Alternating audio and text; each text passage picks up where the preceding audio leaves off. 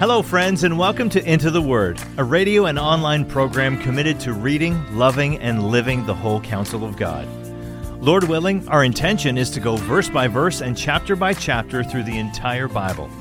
Here to continue that journey is our Bible teacher at Into the Word, Pastor Paul Carter. Your word is a lamp unto my feet. If you have your Bible with you, I'd love you to open it now to Zechariah chapter 10. We're still dealing here with the first eschatological depiction, to which we've assigned the title The Coming King. This oracle runs from 9 1 through 11 3. The main idea in this part of the oracle has to do with the intention of the Lord to save his people and regather them again into a cohesive community.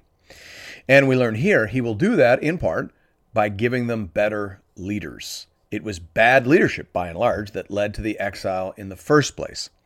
The perspective of the Bible, which modern day readers have a hard time receiving, is that it is hard for people to rise above the level of their leaders. If the leaders go, if the leaders abandon God and slide into idolatry, it is almost inconceivable that the people will not follow.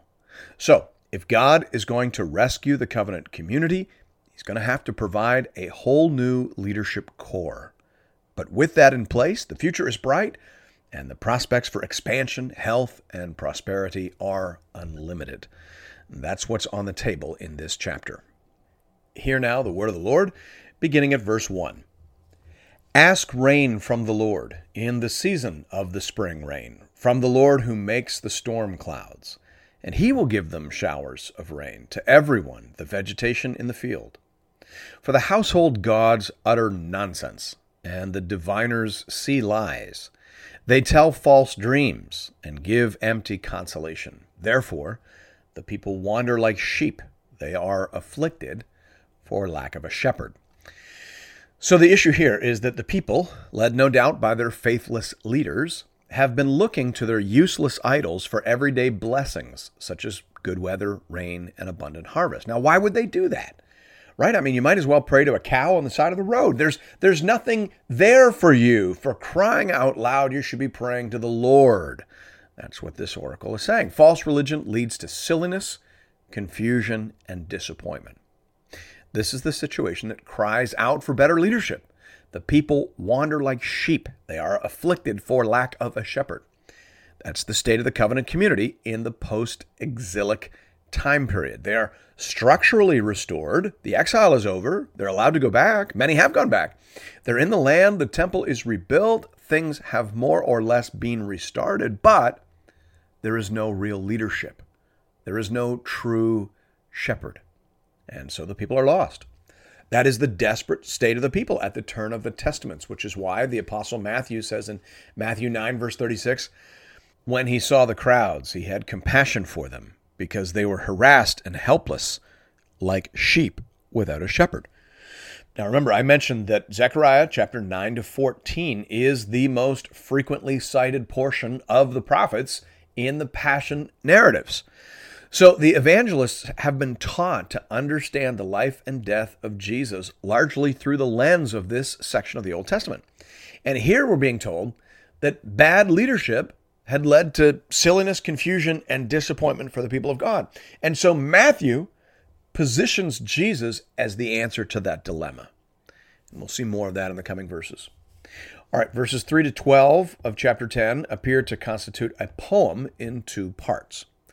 The first part, in verses 3 to 9, focuses on the restoration of the two kingdoms, and then the second part, in verses 10 to 12, focuses on the rebuking and humbling of those nations that have oppressed the covenant community.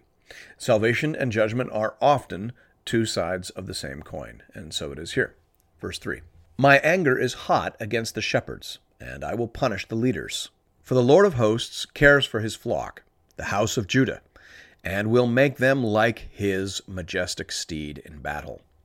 From him shall come the cornerstone, from him the tent peg, from him the battle bow from him every ruler, all of them together. They shall be like mighty men in battle, trampling the foe in the mud of the streets. They shall fight because the Lord is with them, and they shall put to shame the rider on horses.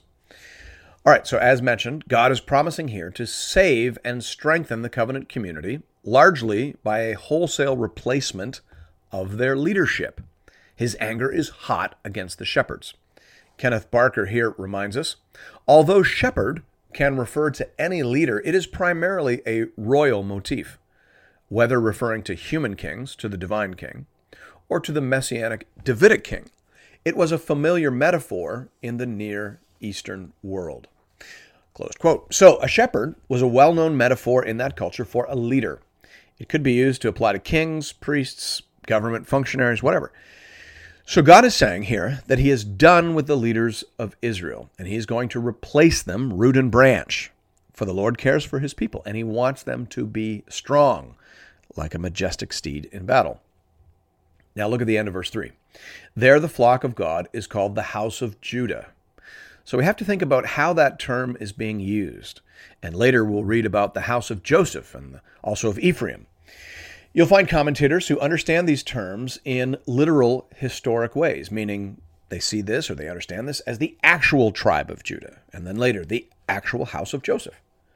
Others are going to understand them in a representative sense, in terms of the remnant of both the northern and southern kingdoms. The tribes did kind of blend together during the turmoil of the 6th to 8th centuries BC. When Assyria was devastating the northern kingdom, many refugees streamed south and were essentially absorbed within the house of Judah. And then, even before that, as the north began to slide into idolatry, many faithful people were streaming south and being absorbed into Judah. And then, of course, after the exile, the tribal structure and the land divisions were essentially irrelevant. Any Israelite who could get back to the land was living, for all intents and purposes, in Judah, regardless of their tribal ancestry.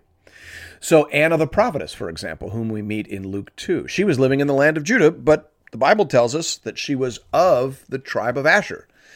Obviously, her family had returned at some point and had become part of that melting pot process. So, Anyway, some would say that these names are used symbolically to refer to the remnant of the whole house of Israel. I think that is probably correct, but as we'll discuss in a moment, I think there may be more to it than just that. Regardless, for now, let's agree that God is saying that from the remnant, from the house of Judah, will come a whole new foundation of leadership for the covenant community. The cornerstone, the tent peg, and the battle bow, all of them together. What are we talking about here? Now, I don't think there could be any doubt in the mind of the Bible reader that we're talking first and foremost about Jesus. In Matthew 21, Jesus tells the parable of the vineyard, which was all about how God had entrusted his vineyard to a certain group of leaders who had failed to give him the fruit that he was due. He sent messengers to them, we understand that as prophets, whom they treated shamefully. And then he sent his son, whom they promptly killed. What do you think the master will do to these terrible leaders? Jesus asks the crowd. They said to him, He will put those wretches to a miserable death and let out the vineyard to other tenants who will give him the fruits in their seasons. That's Matthew 21, 41. So again, this is that. This is Jesus turning Zechariah 10 into a parable with himself as the punchline. The very next verse in Matthew 21 has Jesus saying, Have you never read in the scriptures, the stone that the builders rejected has become the cornerstone? This was the Lord's doing, and it is marvelous in our eyes. That's Matthew 21 42. So there's no doubt that Jesus understood himself as the cornerstone, as the main leader prophesied in Zechariah 10 as coming to save and reconstitute the covenant community. No doubt whatsoever. The apostles certainly had no doubt. Peter said in 1 Peter 2 6, For it stands in Scripture, Behold, I am laying in Zion a stone, a cornerstone, chosen and precious, and whoever believes in him will not be put to shame. The Apostle Paul in Ephesians 2 19 to 20 said that the church is being built on the foundation of the apostles and prophets, Christ Jesus himself being the cornerstone. close quote. So, Jesus is the cornerstone. Few things are clearer than that. He is the chief leader that Zechariah 10 is saying is going to come and save and strengthen the covenant community. So the question remains who are the other leaders? Who's the tent peg? Who's the battle bow? how should we understand the reference to every other leader? Well, again, I think Ephesians 2:20 points us in the right direction. Paul refers to the church as being built on the foundation of the apostles and prophets, Christ Jesus himself being the cornerstone. There is some disagreement there as to how to understand the reference to apostles and prophets. Does that mean the Old Testament prophets and the New Testament apostles? Or does that mean the New Testament apostles and prophets? Does that mean the New Testament apostles who were prophets? There's, again, some nuance there. Now, I'm inclined to favor the former option to understand this as referring to the prophets in the Old Testament who pointed forward to Jesus, the apostles in the New Testament who point back. But at the end of the day, it doesn't really matter for our purposes here. The bottom line is that the false layer of leaders have been scrubbed out. God has rejected the scribes, the Pharisees, the Sadducees, and the priesthood. They're gone. And the covenant community will henceforth be built up on Christ and his authorized and associated leaders. From him will come every leader. The leaders now must be filled with the Spirit of Christ. They must build up on the apostolic foundation. And this will be an absolute game changer. The prophecy says that they'll be like foot soldiers who are strong enough to defeat cavalry. That's in, in verse 5, Zechariah 10, verse 5. If we were to use a contemporary metaphor, we might say that the new covenant community will be like infantry soldiers that can single handedly defeat tanks and fighter jets. Joyce Baldwin says here the simile, the comparison, is intended to describe triumphant conquest in the face of overwhelming odds. Footmen against cavalry. The fact that they have fought at all and not fled in retreat admits of only one explanation the Lord is with them. Closed quote. She goes on to say, Those who in their submission to the Lord are like sheep become invincible as war horses in his service. Close quote. So that's what's being promised here. All right, verse 6 says, I will strengthen the house of Judah, and I will save the house of Joseph. I will bring them back, because I have compassion on them. And they shall be as though I had not rejected them, for I am the Lord their God, and I will answer them. Then Ephraim shall become like a mighty warrior, and their hearts shall be glad as with wine. Their children shall see it and be glad. Their hearts shall rejoice in the Lord. I will whistle for them and gather them in, for I have redeemed them, and they shall be as many as they were before. I mentioned a moment ago that we have to figure out how we're using these terms house of Judah, house of Joseph, and Ephraim. Is God foretelling a literal regathering of all the tribes, with Joseph and Ephraim standing for the north and Judah for the south? How how would that be? As I said, by this point, there had been a great melting pot process whereby refugees from the scattered northern tribes had joined and been absorbed into the southern tribe of Judah. Eventually, all the people of Israel would be known simply as Jews or Judahites. So, how literalistic should we be taking this here? Thomas McComiskey is helpful. He says that the historic kingdoms of Israel and Judah are not in view here is clear from the perspective of this text, which is the restoration of the people of God resulting from the benign rule of the Messianic king. These kingdoms play a role in a dramatic motif in this book, in which there rises above these historical entities a spiritual kingdom, sharing characteristics with them, but different from them, in that it witnesses the fulfillment of God's promises to his people. The houses of Judah and Joseph find a significant counterpart in the kingdom of Christ which realizes the ideals of the ancient prophets. Closed quote. So there is a remnant which is made up of refugees from the former tribes. But out of that remnant arises a new foundation that will serve as the platform for a much greater and broader work that will be figuratively known as the Israel of God. Paul uses that phrase in Galatians 6:16. Jesus seems to understand things in this way. Listen to how he steps into the imagery of this passage. Read verse 8 again. So, Zechariah 10, verse 8 I will whistle for them and gather them in, for I have redeemed them, and they shall be as many as they were before. All right, so a shepherd whistles for his sheep and gathers a great flock, as big or bigger even than the flock that was before. Well, what does that sound like? It sounds for all the world like John 10. In John 10, Jesus says, But he who enters by the door is the shepherd of the sheep. To him the gatekeeper opens. The sheep hear his voice. He calls his own sheep by name and leads them out. When he has brought out all his own, he goes before them, and the sheep follow him, for they know his voice. All right, so Jesus is the good shepherd. He enters by the gate, he calls for his sheep, and begins to gather his flock. Look at verse 16. So this is John 10 16. I have other sheep that are not of this fold. I must bring them also, and they will listen to my voice. So there will be one flock, one shepherd. Close quote. So Jesus says it's going to be a big flock and a much broader flock than it was before. This big flock is going to include people from many different stocks and folds. Jesus is stepping right into the imagery of Zechariah 10. He's saying, Here I am. I am here to regather the sheep, and not just from the old stockyards of Israel. I'm, I'm doing that, but also I am adding in sheep from many different folds.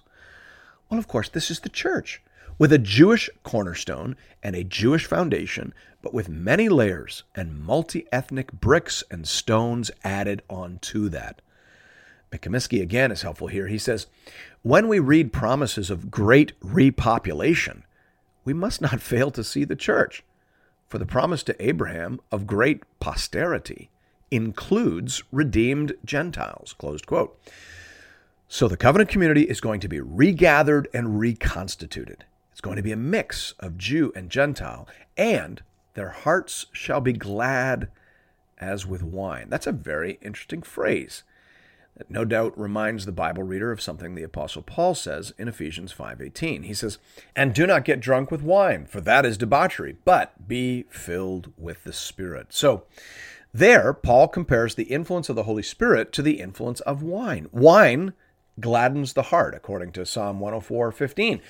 But here it is the Spirit that gladdens the heart.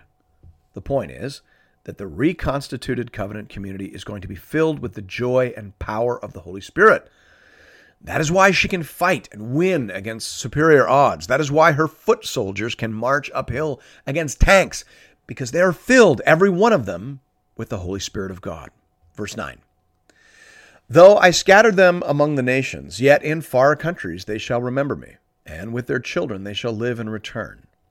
I will bring them home from the land of Egypt, and gather them from Assyria, and I will bring them to the land of Gilead and to Lebanon, till there is no room for them. He shall pass through the sea of troubles, and strike down the waves of the sea. And all the depths of the Nile shall be dried up. The pride of Assyria shall be laid low, and the scepter of Egypt shall depart. I will make them strong in the Lord, and they shall walk in his name, declares the Lord. Now, all the commentators agree here that the references to Egypt and Assyria are intended in a symbolic sense. Even the dispensational writers that I consulted, who tend to take a more literalistic approach, seem to adopt this more symbolic understanding here. Kenneth Barker, for example, says the names Egypt, Assyria, Assyria, Egypt form a chiasm. These two ancient oppressors of God's chosen people are probably intended to represent all countries in which the Israelites have been dispersed. They evoke memories of slavery and exile. Closed quote. So, as we said at the beginning, salvation and judgment go hand in hand. They're two sides of the same coin. As God summons his true children out of the nations, so he also judges those nations, particularly those who have oppressed and harassed the covenant community. Now, that's an interesting view of history. In essence, the Bible seems to be saying that God shakes the table, so to speak, to do two things simultaneously to summon his people and to cast down the proud and rebellious. All of history seems to serve those two ends. The greater the upheaval, the greater and more rapid the separation. Now, in verse 10, he says that he will bring them out of Egypt and Assyria. Again, I think it best to understand those terms symbolically, as in, I will bring them out of the hostile nations. And then he says he will add them or settle them in Gilead and Lebanon, which is interesting because those two regions are not properly part of the land of Israel. They are adjacent territories. So many commentators think this is a symbolic way of saying that the influx will be massive, much bigger than could be contained in the actual land. I think that's true. I, I wonder if there isn't more there, but I agree with that being the most likely and obvious sense of the phraseology. Verse 11 makes use of a bunch of Exodus imagery, passing through the waters, the Nile, etc., as well as some additional judgment imagery. So, in a sense, this global picture of salvation is being painted as a sort of new Exodus. Salvation is always from a tyrannical power to a life giving, promise keeping, community building power. It's a release from slavery unto life giving service to the Lord. That is how it is supposed to be, and that is how it will be. Look at verse 12. God says, I will make them strong in the Lord, and they shall walk in his name. Now, notice that he does not promise to make them strong in themselves. Remember, the humble king took from them all the traditional weapons of war in chapter 9, verse 10. He took from them the chariot, the war horse, the bow. He won't allow them to be strong in that sense, but he will strengthen them. He will strengthen them in the Lord. This reminds us of what the apostle Paul says in Philippians 4:13, I can do all things through him who strengthens me. Paul can do all things not because he has a chariot, a sword, or a war horse. He had none of those things, of course, and he didn't want any of those things. He, he says in 2 Corinthians 10, verse 4 For the weapons of our warfare are not of the flesh, but have divine power to destroy strongholds. So, the kingdom will advance. We will be strong. We will be able to do all things. We will be able to prevail over our enemies. But not because we have access to traditional weapons and armaments. The church doesn't need tanks or planes or guns or grenades. What we need are men and women, boys and girls, filled with the Spirit and wielding the sword of the Spirit, which is the Word of God. Now, there's a bit of debate among Bible scholars here as to whether verses 1 to 3 of chapter 11 are better understood as the closing summary of all the material we've just been reading in chapters 9 and 10, or as the introduction to the material found in chapter 11. And I think there's something to the arguments made on both sides. Uh, so you can decide. I actually wonder if it's just not intended as a natural transition. It's a hinge, really. Those three verses read as follows Open your doors, O Lebanon, that the fire may devour your cedars. Wail, O Cypress, for the cedar has fallen, for the glorious trees are ruined. Wail, oaks of Bashan, for the thick forest has been felled. The sound of the wail of the shepherds, for their glory is ruined. The sound of the roar of the lions, for the thicket of the Jordan is ruined. Now, if you're a Bible reader, you know that trees are often used as symbols for leaders. We think of the big tree in Nebuchadnezzar's dream that represented him, or we think of Jotham's fable about all the different trees who represented various leaders who were eventually ruled over by the lowly bramble, which represented Abimelech. Anyway, trees often serve as symbols for leaders. So here the message seems to be that judgment is coming on the leaders, which we've just been talking about. In that case, the first two verses of chapter 11 are saying basically the same thing as verse 3 of chapter 10. God is going to punish and remove the arrogant and corrupt leaders within the house of Israel. So watch out, cedar, watch out, cypress, watch out, oak. The axe is laid at the root of the tree. The metaphor probably also includes a reference to the destruction of the temple, which was often described under the figure of cedar because of its luxurious appointments. The temple was generally supplied with cedar from Lebanon. So, again, some see this section as a poetic introduction to the material that we're about to explore in the next chapter. I'm going to go back, Matt, just pause here for a second. I feel like that was a bit redundant. I didn't catch that in writing. So, I'm actually going to go all the way back to where it says, then in verse 3 uh, so that I can say that less redundantly. I'll make a note of that on the script.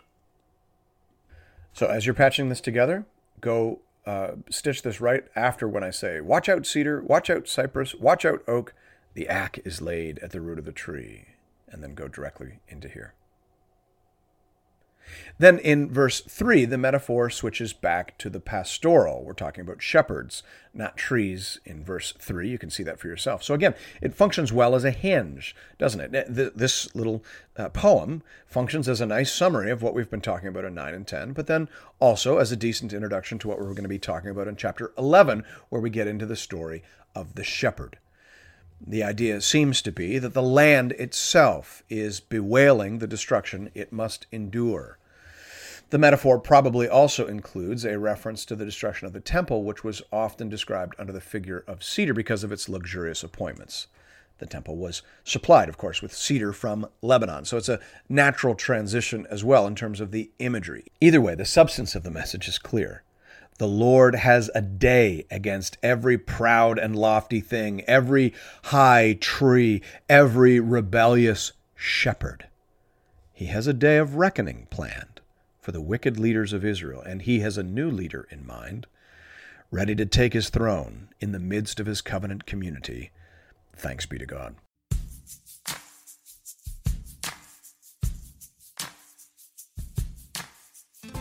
And thank you for listening to another episode of Into the Word. If you've appreciated the Into the Word ministry, I'd like to personally invite you to pay it forward by supporting one of our preferred mission partners. For the remainder of this year, we are highlighting the church planting ministry Mile 1 in St. John's, Newfoundland. Newfoundland is classified as an unreached population, with less than 2% of people identifying as evangelicals.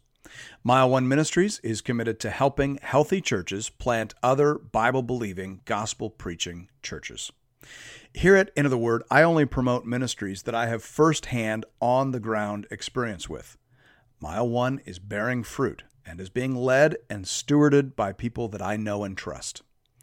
If you'd like to make a contribution to this important ministry, you can do that by visiting the Into the Word website at intotheword.ca.